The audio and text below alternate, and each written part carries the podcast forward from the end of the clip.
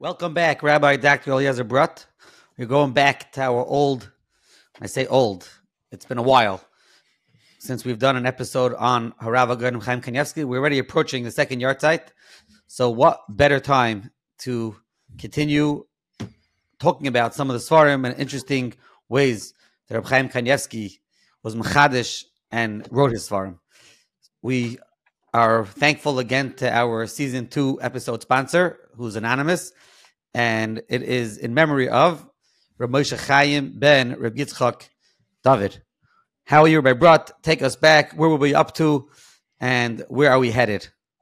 Okay, so basically, in season two, we sat, we we uh, jumped into a rabbit hole that took us for a very uh, much longer than I intended through the world of manuscripts, um, Rishainim, Ga'inim, even manuscripts of Gemara, and the reason was we showed how Reb Chaim Kanievsky in throughout his works is is unbelievably updated in using all these materials. Not only was he a tremendous bucky in the standard Bavli, Yerushalmi, Tosefta, Midrashi Halacha, he was he somehow had all the new Rishonim that was available for him, Ga'inim, and he's using it everywhere. So I decided to go and discuss does everyone do that? Is it a Chiddush? And so we called it um, the Mishnah Brura method and Reb Chaim Kanievsky on that side, whereas the Welt says over who's the other side, the Chazon Ish. So we we try to map that. We try to map out the story through a course of approximately five episodes, and then we try to decipher the deep, deep shitas Chazon Ish and the sugya. Very, very complex because in so many different places he says different things, and we try to make heads or tails out of it. And we concluded at the time promising that we're getting out of the rabbit hole and we're going to try to come up possibly in the next episode with a mahalach. So now we will, in Hashem, through the course of what I'm setting up today and the next episode, try to have some possible mahalach, but we're really going back to Chaim Kanievsky um, um, much more in depth, which is what? We, we've been talking about the Derech Emunah. And the Derech Emunah, as is very well known, is his most um, um, he's called uh, maybe even on the, we we have pointed out on the um, his in his uh, Matseva says Bal Derech Emunah. There's something about it, and that uh, um, the Chibur Derech Emunah probably will be his uh, I'm not going to say it, but I guess so. I will say it for lack of better words. His what he's going to go down is the Baal. He's already called some, by some places the Baal Derech Point being that going into some aspects of Baal Derech in the der, the Chibur Derech that we have yet to discuss, we will be able to get back to our Chazon Ish for very briefly. But the point is more about Derech and more about Reb Chaim Kanievsky, and that is as follows. Chaim Kanievsky, we, we discussed at great length, mostly in season one, towards the last few episodes, set out to write this work on Zram. We discussed Barichos, what was out there on Zram beforehand. And Vas Epis, Chaim Kanievsky decided Zram to go work on Zram. So we said we we said he Baruch Hashem wrote a nice Hagdama, more than two pages, and he lists out everything that was happening, the matzav and everything, and then until the conclusion was the Chazon Ish. The Chazon Ish is Yadua comes to Eretz Yisrael. Hilchas Ra'am was not so negay in Eretz Yisrael, but by the time the Chazon Ish gets there, there's much more Yidden there. It's much more relevant. That's why Shulchan Aruch is very bekitzer about it, and many Paiskim don't talk about it. Chazon Ish is famous for, is legendary for being in the areas of Zram, bring it down to Lachma but it's very complex.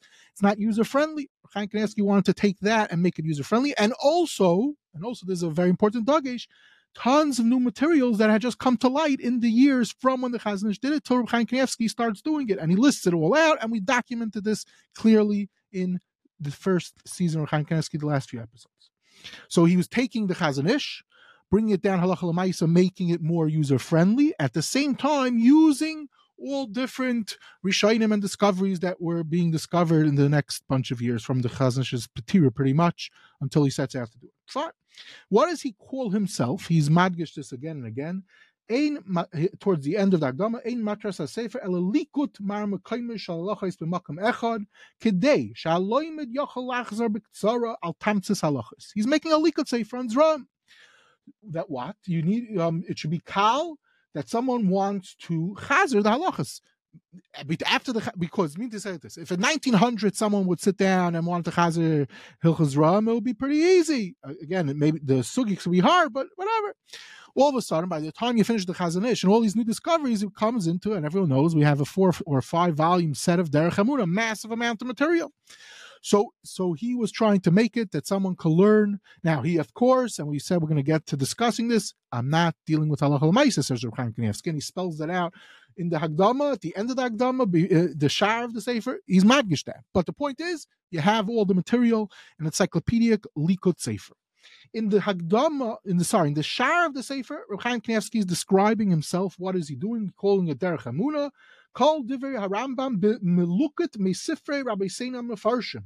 Then I bring down all the Rishayim and the Achrayim and the Chazon Ish, so that what? Laman Yaretz Kol Kairibai V'Yochel Kol Echel Lachzer Kol Chazram Bizman Katzer. Obviously, it's uh, his his man Katzer and our man Katzer might be two different things, but the point is, he's making a Likut Sefer. Now, when you think about that, what's really ultimately happening when you're looking this over here is Reb Chaim Kanievsky is making a classic Likut on Hilchas Zra. That's what he says. We said numerous times in season two and in season one that one of the people that most likely had a tremendous, tremendous impact on him was the Chafetz Chaim, the Mishnah Berurah, Baal Mishnah Berurah. What is the Mishnah Berurah? Just to go back for a moment, um, what is the, one of the main points in the Mishnah Berurah? The Mishnah Berurah says like this: Avada. It's very important to halacha lamaisa. But what's one of the things that got the Mishnah Berurah to write his Mishnah Berurah? Was there any halachic works before the Mishnah Berurah? So the Mishnah Berurah says uh, he in his Hagdama to Mishnah Berurah, he points out a certain Nakuda. He points out various valuable Nakudas, some we've mentioned. And one of the Nakudas is he says that the Berhativ was Malake Psakim of the Turizav, the Taz, and the Magen Avram, and other Mefarshim. Okay. But then, as time goes on, there were more Chashav Svarim that came out, such as, and the Mishnah Berurah lists a bunch, El Yerabim, Yehuda, and more he lists out. Fine. Then he says, came out the Pri Megadim. Anyone knows what you learn Mishnah Berurah, how many times you called the Pri Megadim? Kitzer, the the more and more materials kept on coming out, and in order to go find it, what do you have to do? Someone has to be muchrach lechapes bekama vekama me'achroinim in order to get a lach because eh, basically there's different points in time. Someone goes ahead and makes a encyclopedic likud of stuff, and then there's more chashav farm, and they're not incorporated in it. So the Chafetz Chaim felt he says, "Oh, there's the Shari Tshuva, very important sefer, does a incredible job, which we're going to discuss shortly, of materials and chuvas and svarim that the previous Kufa didn't have, but already from the Pri Megadim and onwards, he doesn't have it. So." I, says the Chafetz Chaim, went ahead and sat and collected information from Rabbi Akiva Eiger, the Nesivas, the Magen Giborim, the Artis and many more Svarim. Okay. Now, one other thing that the Chafetz Chaim says I'm being malakit is he's not just being malakit. He's not just going, okay, I'm going to collect 10, you know, there's 43 new Marmakaimis Svarim out there. I'm going to put them in here. I'm going, the Chafetz Chaim, what he does is, and that's what makes him so special, is he goes, starts through scratch. He learns through the Rishainim. He tracks, and as we enumerated already in, in season two, he, he also did what Chaim Kanievsky does on Zram, he went and tracked down the numerous Rishonim that were coming out in his time and using them and starting from the Gemaras and going through the Sugyas Be'in with the new discoveries. So and that so Chaim Kanievsky is doing that. I mean, say Chaim Kanievsky is doing exactly that, which is he's doing the Tamtzis halacha from all the material that exists out of Chazon Ish and even after the Chazon Ish, plus the new Rishonim, and then on the same side he goes through Be'iyun, which is what Chafetz Chaim has called his Bir halacha, says Chaim Kanievsky, I have something also called Bir Halacha. Okay, this is all Dvarim Pshutim um, that we've mentioned a little bit in the past, and now we're being malishit. So, but the point is that both the Mishnah Berurah and the Derech Emunah, as they say themselves, they're Likut Svarim. So obviously, the question is, what does that mean? They're Likut Svarim, and th- this is the question that I would like to discuss a little bit today, and that is the origin of Likut Svarim throughout the generations. And what does that even mean? Obviously, we're going to see today that there are different types of Likut Svarim. You know, someone's not going to, most people, you you might hear or might have heard from different people being Mazalzel, ah, it's a Likut Sefer, what does he do? He's not doing anything. No one's really, you will be, most people will not be Mazalzel in the Mishnah and say that. So obviously there's some type of chiluk, and that's what we hope to discuss to bring out what it is, or kind more behind what Chaim Kanievsky slash Mishnah and others were trying to do. And that is as follows. We begin with the Beis Yosef. We're going to go a little bit backwards after the Beis Yosef, and then we're going to go forward. I am not attempting to go through every aspect of this topic. This would take us a lot more than eight episodes, which we are not doing now. Anyway, the Beis Yosef, Wazaicha in his Agdama enumerates a whole bunch of different Nakudis about what he's trying to do. And basically, one of the Nakudis he brings out is that there's tons of information and someone's got to be Misaderit. There's tons of Rishainim that became available in by by by the time he's let's say the first he's mamish in the beginning of the achrayim at that point in time there's tons of material.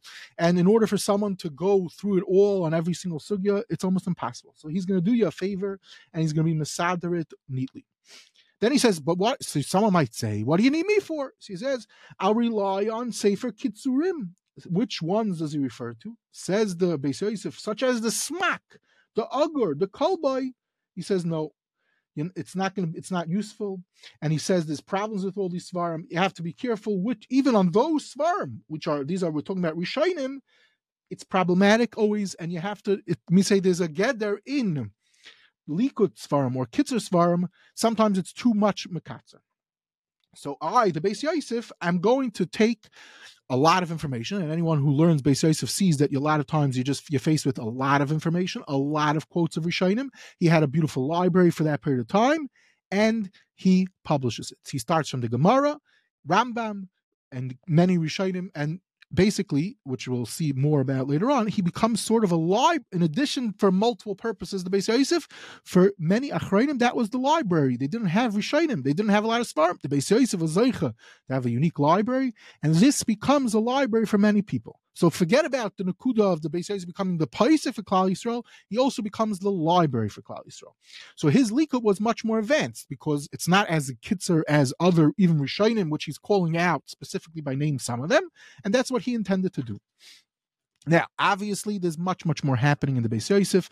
We are not going through the Beis Yosef right now. That's its own story. But the point is, one of the many nukudas in the Chibur Beis Yosef was he looked at himself as a Likud Sefer. Now, his Likud Sefer we see is he's not he's not just saying the v'chein kasav aprimagad and blah blah blah. He brings you many times complete quotes of the Gemara, the Rishainim, and when sometimes when people learn it, they're like, okay, what's he bringing me down? The, the, these such long quotes, is it necessary? And and then obviously when you learn a Be'iyun, sometimes you could see that it's very important to even see how he brings it down, and that's its own story. Okay, so that was the so that's a key Likud Sefer that makes a mapecha in Klal Yisrael on that Nakuda alone. He's taking a ton of information and making it that a person doesn't have to go technically to libraries all over and go buy himself 50,000 Rishainim and, and, and even Chuvasvar. The Beis Yosef helps you out. Fine. Fast forward a bunch of years later, and about 1650, a Yid, Reb Yitzchak Yeshurun, Princess Sefer Panim Chadashis, and what is he, his point is, he realizes it's already a long time after the Beis Yosef, and there's uh, new materials that are not that are not available. Okay, but he does uh, um, um, to um, most people didn't even hear of the Sefer, and we're not going to go into all the details of the Sefer. Comes along around that same time, there was a Yid, and this Yid was very, very famous. Is the Knesset Hagdoila from Reb Chaim Ben Oh man, am I botching up? So I'm not even going to attempt it right now to say his full name. I had it right before, but I guess not right now. Okay, anyway, Bekitzer, so the Knesset, Baal Knesset born in 1603 and dies in 1673. He's a Talmud of the Marit, and his Sefer, as the Chida writes, and as you know, I'm very fond of quoting the, the Chida, says, without the Sefer, Lo Yarim Ish Habaki Bedarke Hira V'Meira Hira Es Yadim B'Shum Hira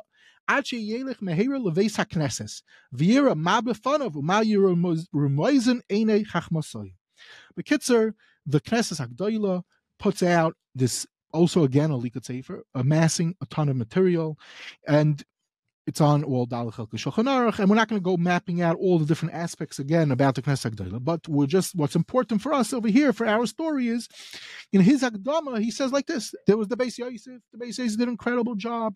He gathered tons of information, but from the time of the Beis Yosef till 1650, now we're talking about a period of less than 100 years.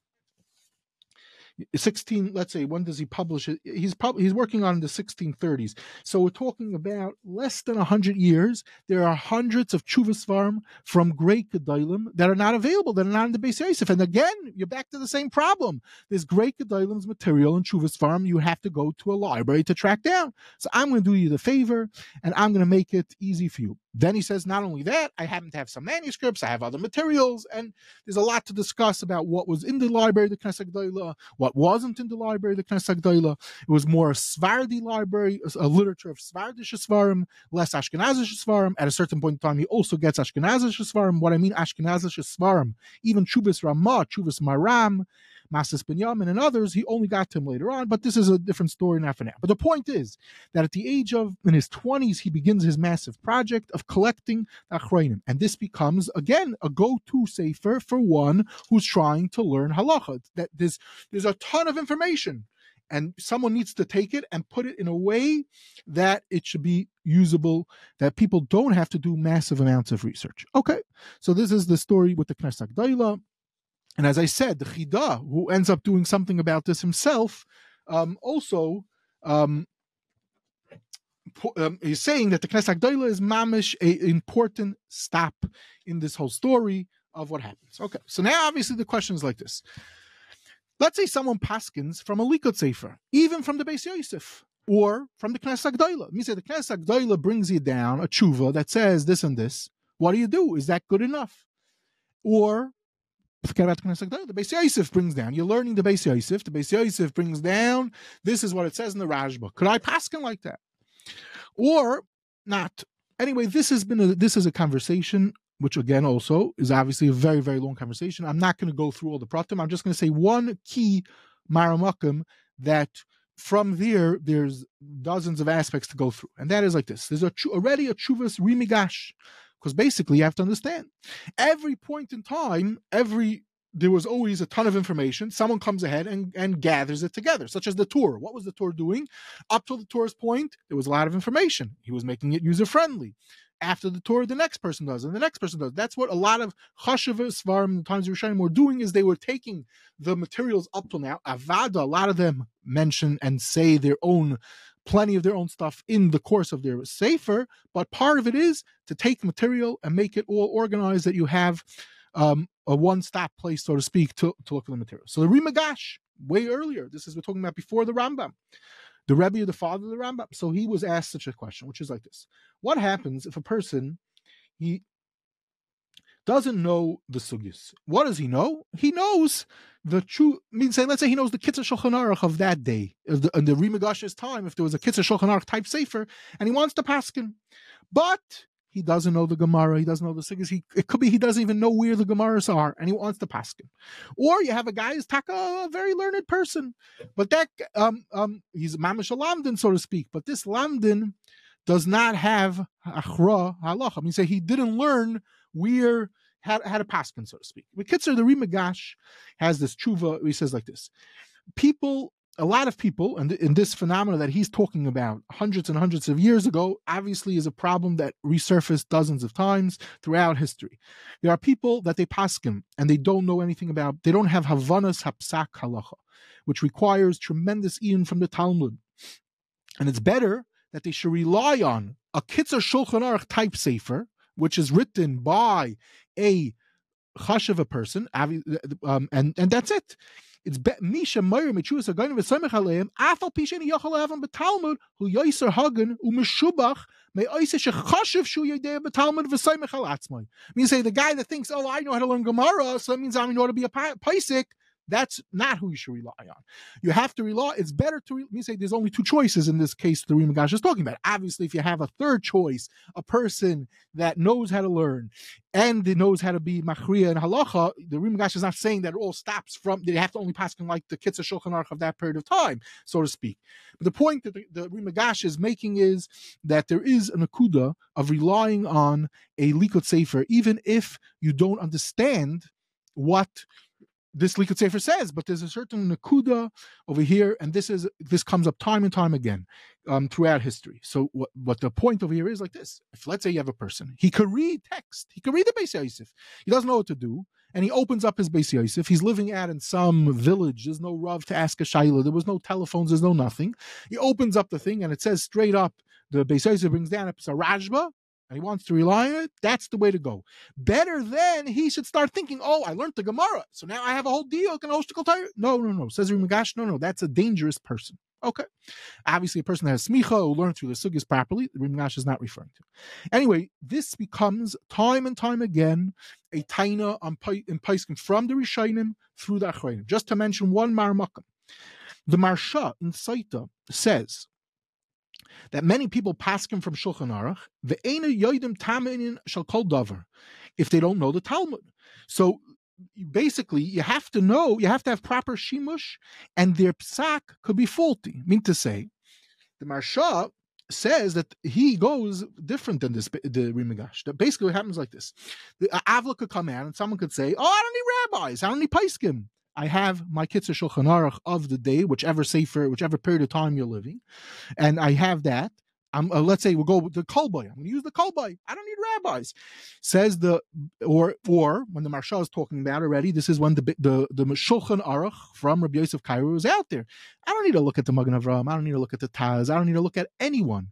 I read the text. I could pass. I don't need to go to a rabbi. That's the danger that and that even though so the Riba Gash is saying if I have a choice, uh, where in the, so there's me say there's a I'm trying to say is there is a there is a very big difference between the cases of the Riba Gash and the Maharsha, but the point is, someone just to rely on without knowing the sugyas and all of a sudden taking a liquid safer, let's say, without knowing the sugyas and start being mechalik and making tyrus, that's a terrible apple. Anyway, this became a hot topic throughout the generations, time and time again. And um, mapping it out is not for now. It's a different time. But the point is that we have that there's a there, there's um likut svarim. There is an important aspect to them, and on such as with the Beis Yosef and such as with the Knesset But there's also a fear that you have to be careful um, who's using the likut svarim. Sometimes that could also get get in the way. That could also cause problems. Okay. So now I said the after the Knesset Gdoila, there are other Likutim Svarim, and we're not going to go into the whole history, but we're going to just stop at one, um, one, two more stops of in in the history of Likud Svarim, and that is when one opens up their Shulchan Aruch Arachayim. Let's say you're learning Mishnah Brura. You see on the side is Ber who's one such Likud Sefer, who's actually two Likud Svarim. There are two Ber that were somehow combined together. That's its own story. We're not going to discuss that, what the Ber is trying to do. But there's one in, in Shulchan Aruch Arachayim known as the Shari Tshuva. Who is the Shari Tshuva? So it's known as to be the author is Reb Chaim Mordechai Margolis, the brother of Reb Ephraim Zal Margolis. Now, um, without getting into the whole discussion of the authorship of the Shari Tshuva, because a large percentage of the Sefer was actually written by Ephraim Zalman Margolis, who, as we've mentioned numerous times, is Mod Chaviv Alai. Anyway, the point is that the brothers worked on it um, at one point, and Reb Chaim, Reb Chaim Margolis dies at a certain point in time, so a large percentage is completely done by Reb Chaim Zalman Margolis. This is a fact that's not so well known. But that's not important for us today. But the point is like this What is the Shari Tshuva?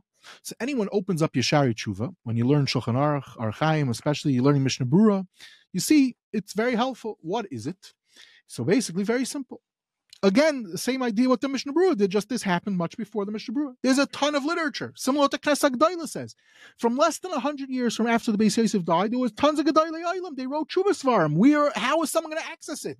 How are you going to know if um, what the next generation saying in Torah? So says the Knesset Gdaila, I had a major, he happened to have had a major library, and he gathers tons of information.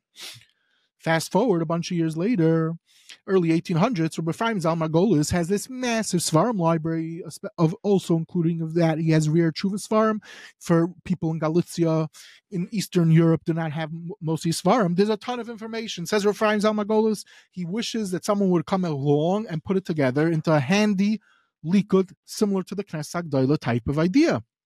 His brother decides to do it. Rabbi Ephraim, Rabbi Ephraim Zalman gave him a lot of the svarim because he didn't. There weren't two copies of this of these materials floating around. They were very rare, from approximately a few hundred svarim of mostly tshuva svarim and he and and one reads a Shari Tshuva, you could see tons of Tshuvas him. That today, yeah, you have Hebrew books, you have Otzar Hachochma, but for, for years and years they were not available. And people would handle different shilas. They would say the Shari Tshuva brings down a shaila from this and this achron, and I hold like this. But, and that was the starting point of many conversations in Tshuvas Farm and in Halachas Ram, including the Mishnah Brura. The Mishnah Brura was makbid to publish the Mishnah Brura and leave the Shari Tshuva on the on the page, so that he didn't have to chop out and have to discuss even more stuff because the Shari Tshuva had a very important amount of information.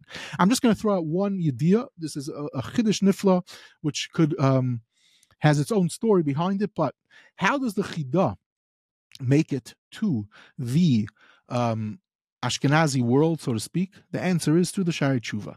What in the world am I talking about? Very simple.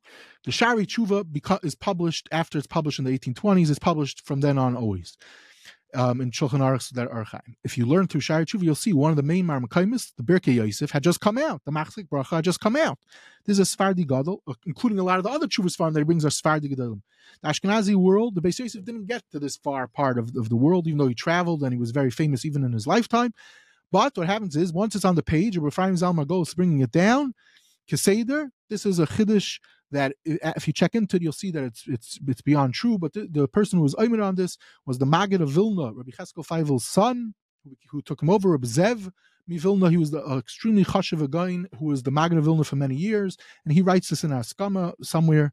Um, he points this out. But basically, Rabbi Ephraim Zalman Margolis and his brother, by the fact that they incorporated so many psakim of the Beis Yosef, they made the, what today the Beis Yosef, the, in the Ashkenazi world, so to speak, one of the most chashiva known names of Svardi Gedolim is the Chida, for many reasons, but this is one of the nakudas behind it. Anyway, but the point is that the Shari Tshuva was being makatzer tons of information that he had from his vast library. Okay. So Rabbi Zalman, in a beautiful um, Hagdama Barichos, explains this. He also enumerates how there were other different Likutim Svarim from the times of the Rishainim, moving onwards. And Keseder, Keseder, this was a thing that kept on happening. And um, this is what the, even the Ramah was doing on the Beis Yosef. There was information that the Beis Yosef didn't have, right? Anyway, but Kitzer, at one point he says, oh, interesting lashon over here, who has all these svarim? Who has the kayach mi chayfish b'chadreim hanim Who's going to be able to search? You have to. It's a it's a avoida to search through hundreds of chuvas farm. The Kitzer, he always wanted to do it, and his brother starts the project. Then he says one other interesting thing that has major ramifications, just to throw it out there.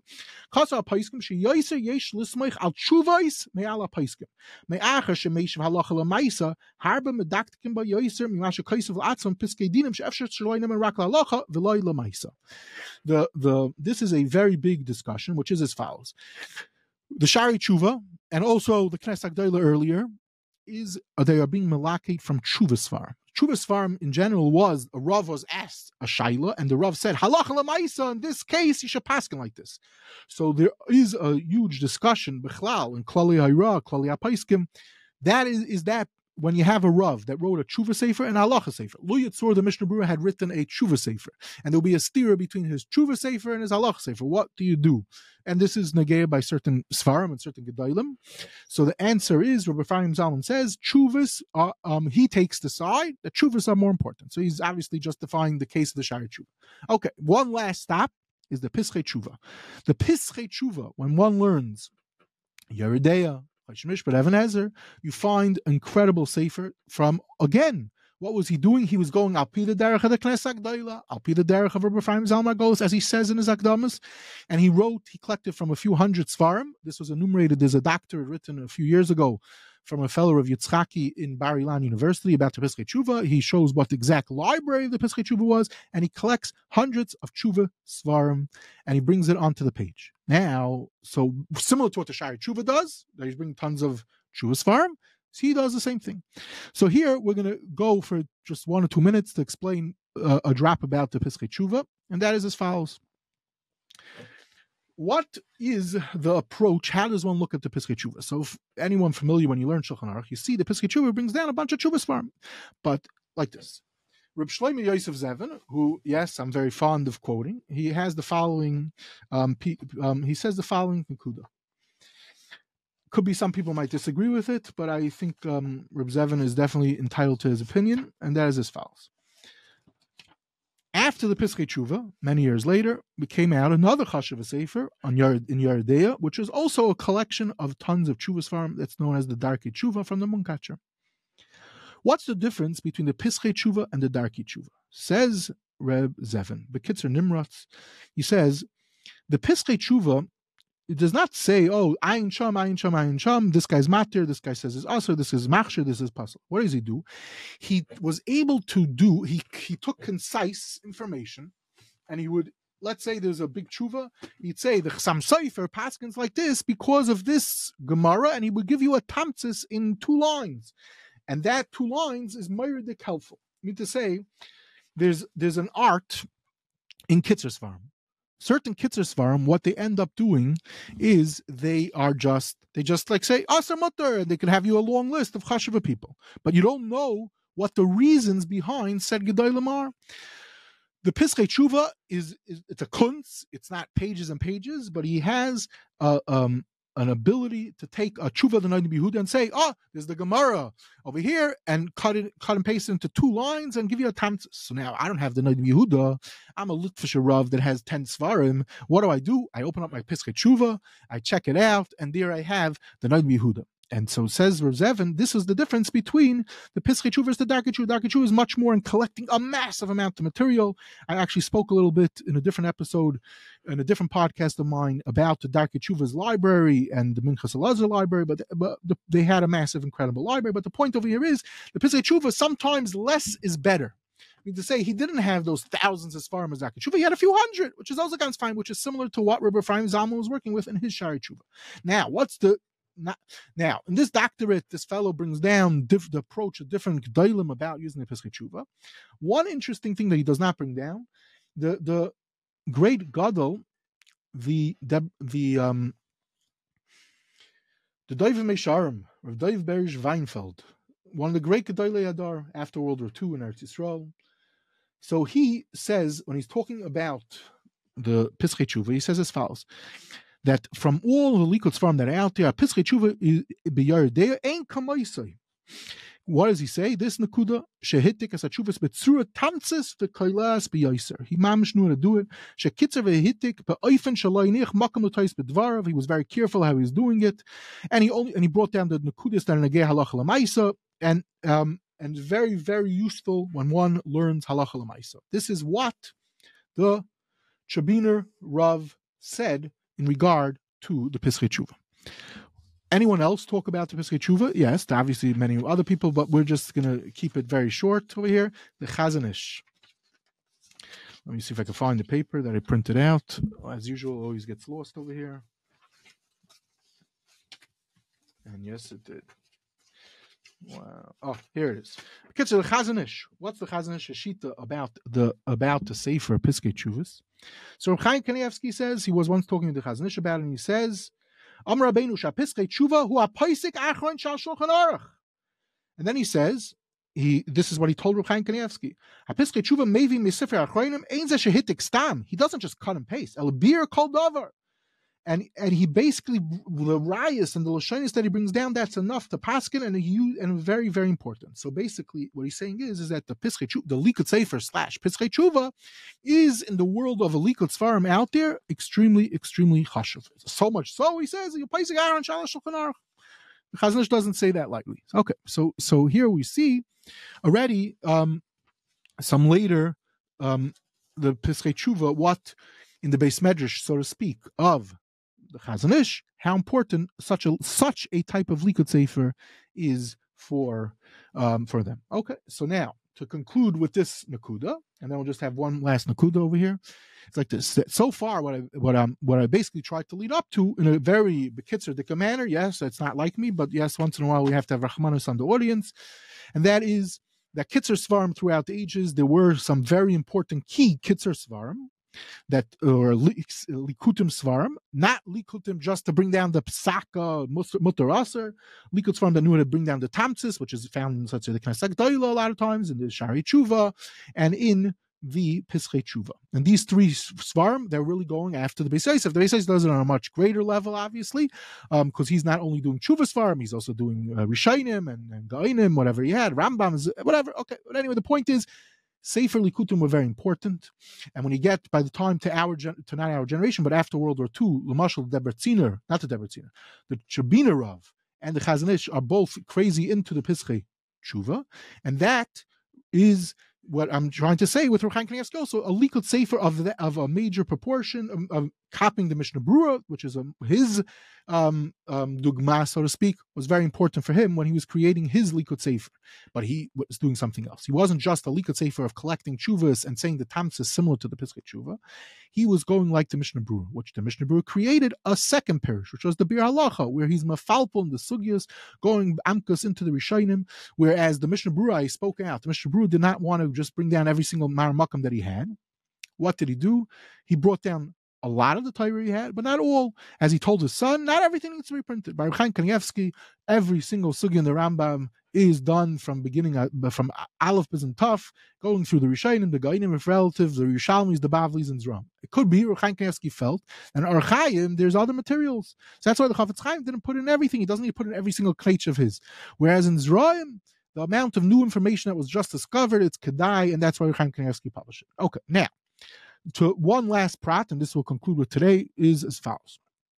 Publishing all this, as I said, and this is what comes out, part of what's going on, is it requires a tremendous chipus of svarim to look through research, to look through, have a massive collection, so to speak, and different gedolim tried to make it easier for Klal Yisrael. Start the Beis Yosef, that was his goal. The Knesset was his goal, and all these and the Rebbe Zalman spells it out also. Who has kayak to go be search from all different svar?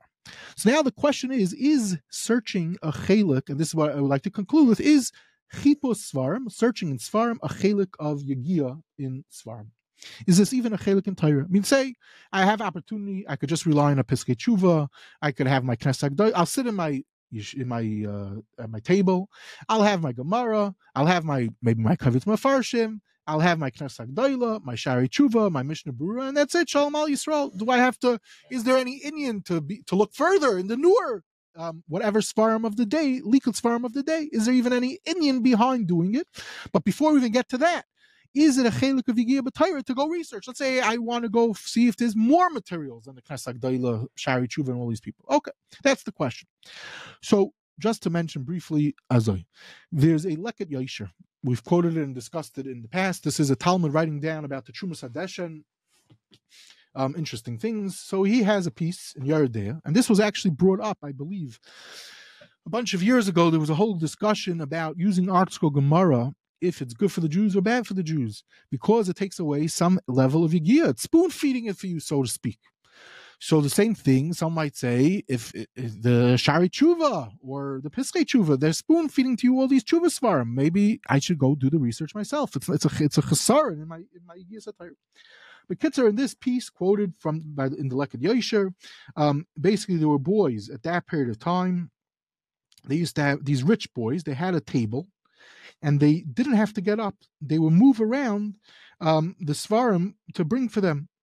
So let's say they needed a safer, they just had to ro- they had like some type of rotation on the table, and they didn't need to go get up, so to speak, wherever the Gemara was. They the table would spin around and they would have the Gemara on the other side, as opposed to other people which had to, they they didn't they didn't have such a sophisticated desk, so to speak, and they had to go get up, go to the Svarim Shank, so to speak, and get it. And he and he was uh, sort of upset about it. So um, now, what what in the world are we talking about? This is before the printing age. What's going on? So, without going into barichos, but basically, if one wants to see, there's a book from a yid, not a yid, a, a, a, book called from Henry Petroski, the book on the bookshelf. So he deals with in the Middle Ages how did the bookshelf come into existence, and that we have today. You have a bookshelf and bookcases. It didn't just happen all of a sudden one night that there's such a thing. So in the Middle Ages, they used to have manuscripts. In the time like they had manuscripts. So there was such a thing. It was a rotating table. You needed to have room to have different manuscripts. So rich people, what they had on their table, they had an iPhone that they could have a few texts open at the same time. You say, let's say someone learns a Mir Yeshiva. You have a Stender, you have a Gemara, you barely have room to learn it with another Sefer. So if you're going to have to go get up and climb out from your table, your, I mean, not your table, your Stender, and knock down 10 people and 10 Gemaras, you're not necessarily going to go run every time you need to look up a Rishon. So you do is this is how the kites of Farshim was invented for people sitting in places like the Mir Yeshiva. You don't have, you can't just constantly get up even to look up a Gemara. So these rich people in the times of True Sadash these rich boys, they didn't have to get up. They had a rotating table. Okay. Anyway, so some people said, I even heard once on certain, uh, someone said it's a certain rich Achron in the time of the printing press, he already had a table, and that's why he didn't become famous because he lacked this yagiyah of getting up to look for the svarim. So we're seeing there's some type of nakuda of getting up. Okay, say interesting, and, and I'm just going to con- say three, four marmakaimis about this, and this is how we'll conclude. Number one, um, the uh, Aim Habanim Samecha, Yisrael Teichtel, he had a son who died young who ended up, even though he's Hungarian, he ends up in Slobodka. Obviously, that's an interesting story in its own right. And he writes letters to his father, uh, and he visited different people, and he describes visiting the great Rabbi Zemba. And Agav, he says he has on his table a Shas, Bavli, Yerushalmi, Safra, Medrash, Rambam. And when he's writing, he doesn't have to get up to the Svarim Shank to look for a Rambam. He has it all right in front of him. He's saying this Derech Hagav. So you see, by, even though he took a hat in his Svarim Shanks crazy amount of Svarim, Nachum Zema taka had crazy amount of Svarim, but he had it easy for him. So he didn't, he lacked this, he didn't care for this Nakuda of having to get up um, um, every time out of his seat. Okay, obviously there's a gather, right? Uh, what does it mean? Okay, now in the Eitzim Mefarshia Talmud, which is a, the Green Monsters in my day was called, from Mechon Yerushalayim. So they have a you know, few of the volumes of Divrei Psicha. It's published a few times. It's the same one from Rav Hutner. And Rav Hutner brings down from the Chazon Ish, Ki kairin lechipus, searching for stuff, yagia. You say that that's not what it's about, but they think, oh, I did my research. I look up 10 Rambams or 10 Shuvas for him. That's called research. That's a Melas Okay.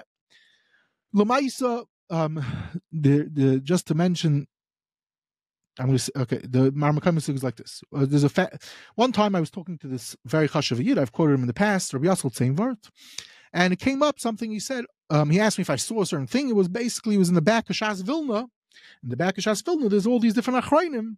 So he he said, "Oh, you saw that Reb Elazar Moshe Horowitz?" What he says, and then this in the sugya, he says, "When I found it before there was what's called the Hagais v'chedushim." What was he referring to? Very simple. Today, today most people don't even know that when you today when you buy most shasses, the shas has the achroinim down in the back. They're all masudar neatly. So you just turn to the back after you learn the marsha. You want to see if the rashash or all these achroinim talk about something. So someone put them all up the seder adaf. But it used to be when I was younger. I'm not that old, but used to be, and the shas Vilna had this. You would have to turn. You, you it was hit or miss you wanted to know if Rabbi Yaakov said something, you had to turn for the two pages of Rabbi Yaakov Sometimes you would miss it. And there was a and relays on Moshe Horowitz's Haras and the different Gedalim's Haras. So there was so someone came up with an file and put the 30 achrayim that are in the back, all the little pieces, Api the Seder Daf, saving a lot of time. Okay. So so Rabbi Yasser was just telling me, ah, I found it already, you know, like someone tells you, uh, which I say to people, ah, you found it with Otzar Chachma search. I found it by looking at the book. Okay, fine. Interestingly enough, um, Reb Isser Zalman Meltzer, there was a once, uh, it seems there was different versions of the story, but in short, the story goes like this: that um, we have the Shas Vilna. So Shas Vilna did a bunch of things, and one of the things was they put all these achrayim in the back. So they they said whoever comes up with a mistake on Shas Vilna is going to get up a surprise. They said such a thing. So because they were trying to encourage people to find mistakes to fix it to fix up the additions. So it seems Rabbi Al Meltzer had a taina. You said that the the fact that you make me having to turn so many pages to find all that chayim twenty different times, and you should have come up with a hagais v'chedushim type of thing that was a thing that should have been fixed. That's what Rabbi Zal Meltzer held on Shas Vilna.